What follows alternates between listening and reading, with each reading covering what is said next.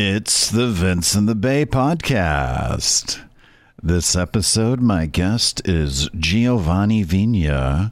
He is the co founder and CTO of Lastline Incorporated, a company which develops solutions to detect and mitigate advanced malware and targeted threats. He is a professor in the Department of Computer Science at the University of California in Santa Barbara and director of the Center for Cybersecurity at UCSB. He is the co founder of the Shellphish Hacking Group. He and I met in San Francisco, right here in the Bay Area at RSA 2018, where Giovanni was in town for a couple of sessions.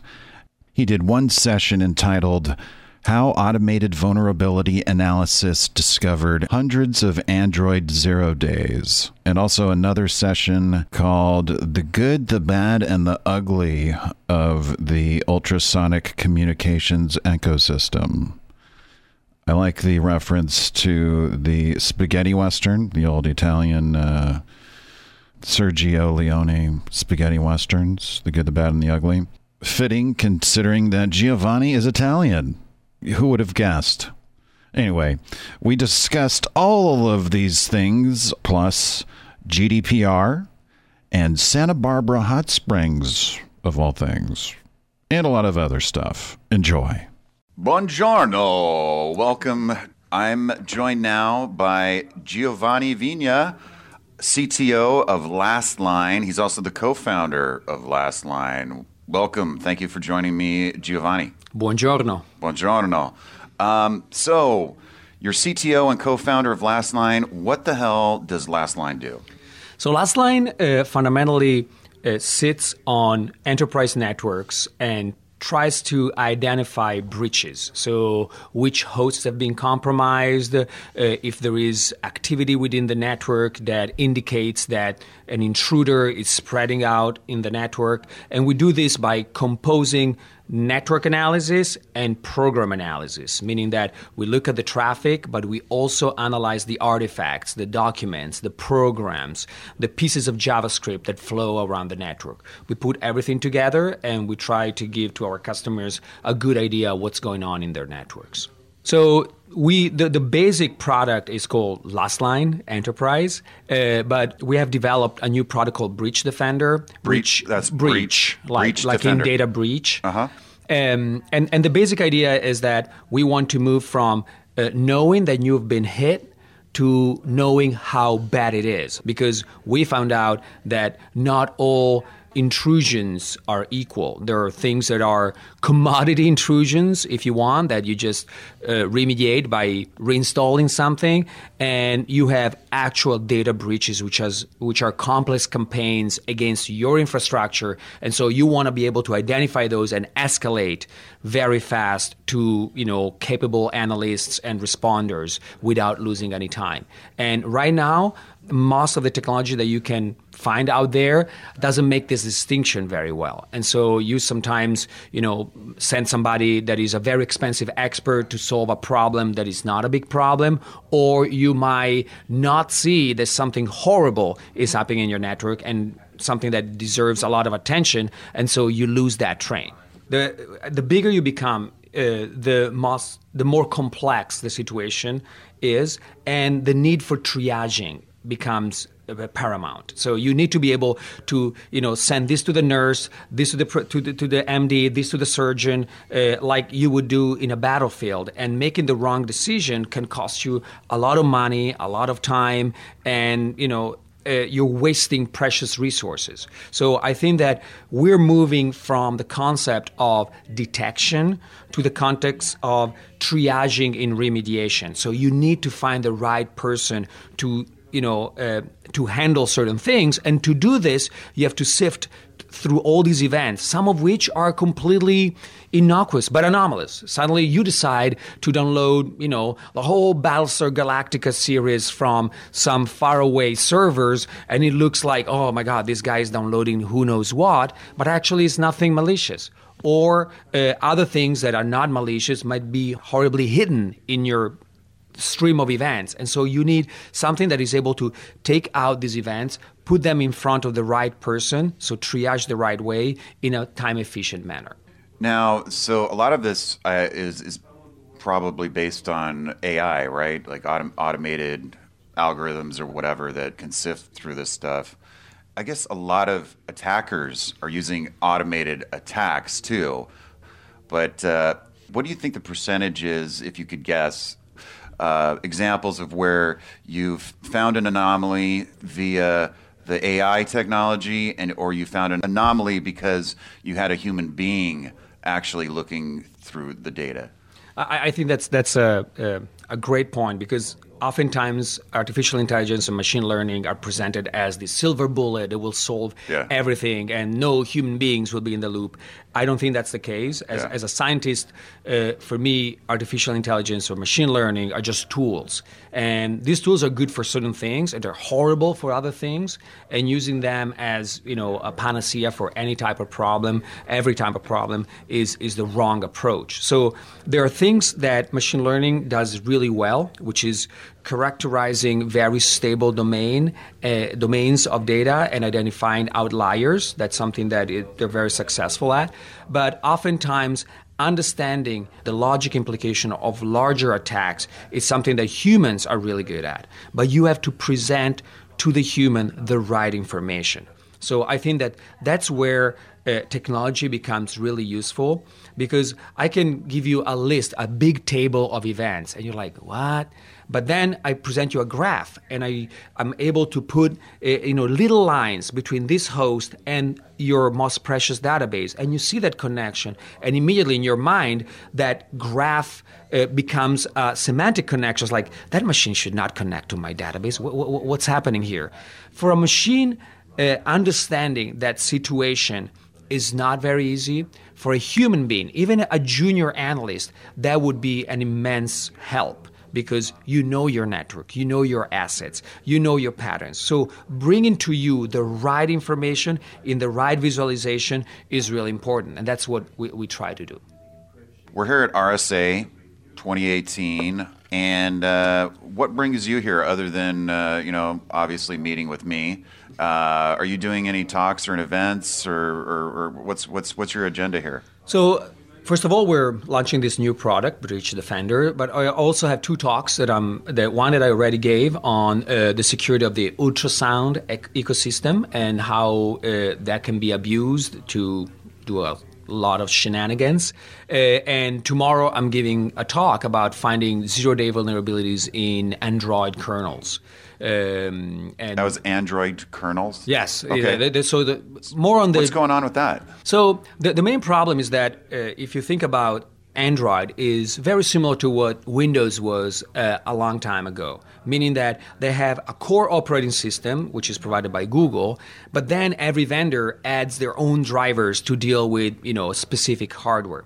And while the kernel is pretty uh, studied and secured, all these drivers are largely unchecked and they're developed under substantial uh, time pressure because the time to market is one of the most important drivers. And as a result, they might have a lot of vulnerabilities. So we developed, as part of our research at UCSB, a number of techniques to explore these drivers, to test them, to fuzz them, to analyze them, to find these vulnerabilities. And we have been uh, extremely successful in finding these vulnerabilities, and we disclose them, of course, to the vendors. Uh, we didn't use them to, you know, uh, root these uh, millions of phones, um, and to improve the overall security of the Android ecosystem. You mentioned U- UCSB.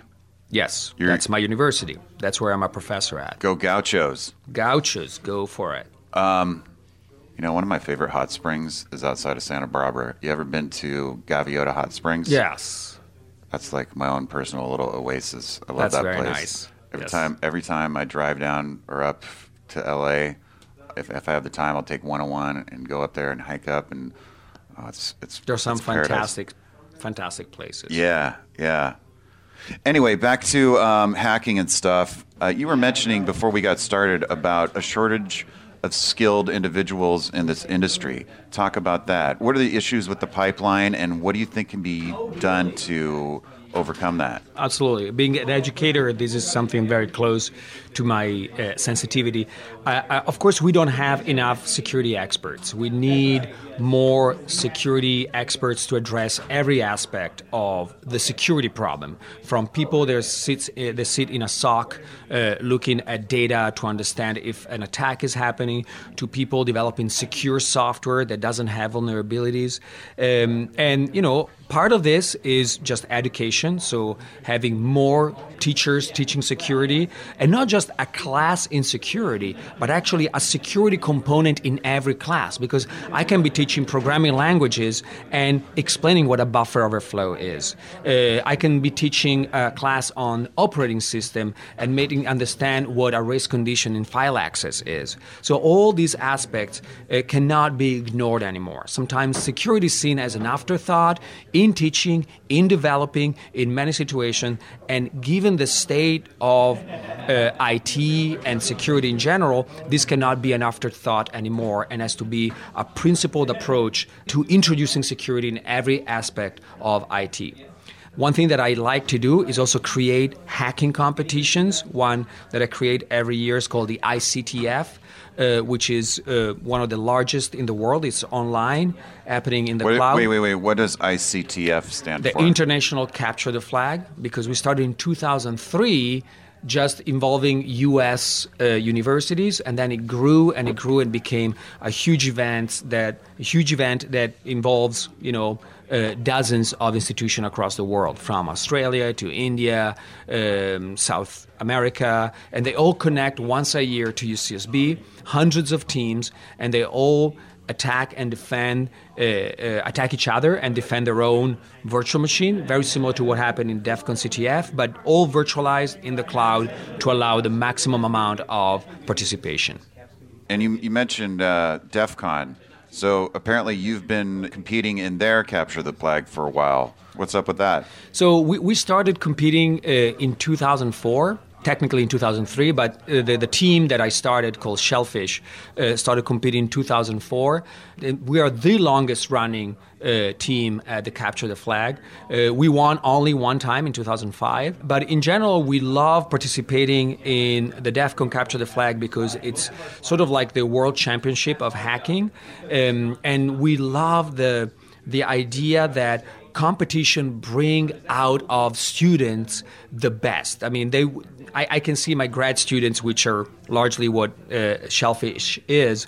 Uh, I see them uh, putting so much effort into that participation uh, that they wouldn't put in, you know, a normal research or a normal class. The moment you create a competitive environment, you foster new developments, new tools, new research. And in fact, as a sidebar on this, uh, I don't know if you're familiar with the DARPA Cyber Grand Challenge that happened two years ago. We were one of the seven teams that participated in this autonomous hacking competition, and actually, we ended up third place, and we brought back 1.5 million dollar cash, which was great. Uh, and now when my students want to hack long nights, they can order sushi as much as they want, or they travel the world participating in hacking competition. I think right now a few of them are in Russia for RUCTF. And so that's um, a great way to create a security positive environment. Cool.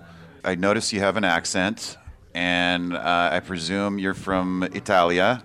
Correct. And uh, so that would mean you you uh, you're you're technically a Euro.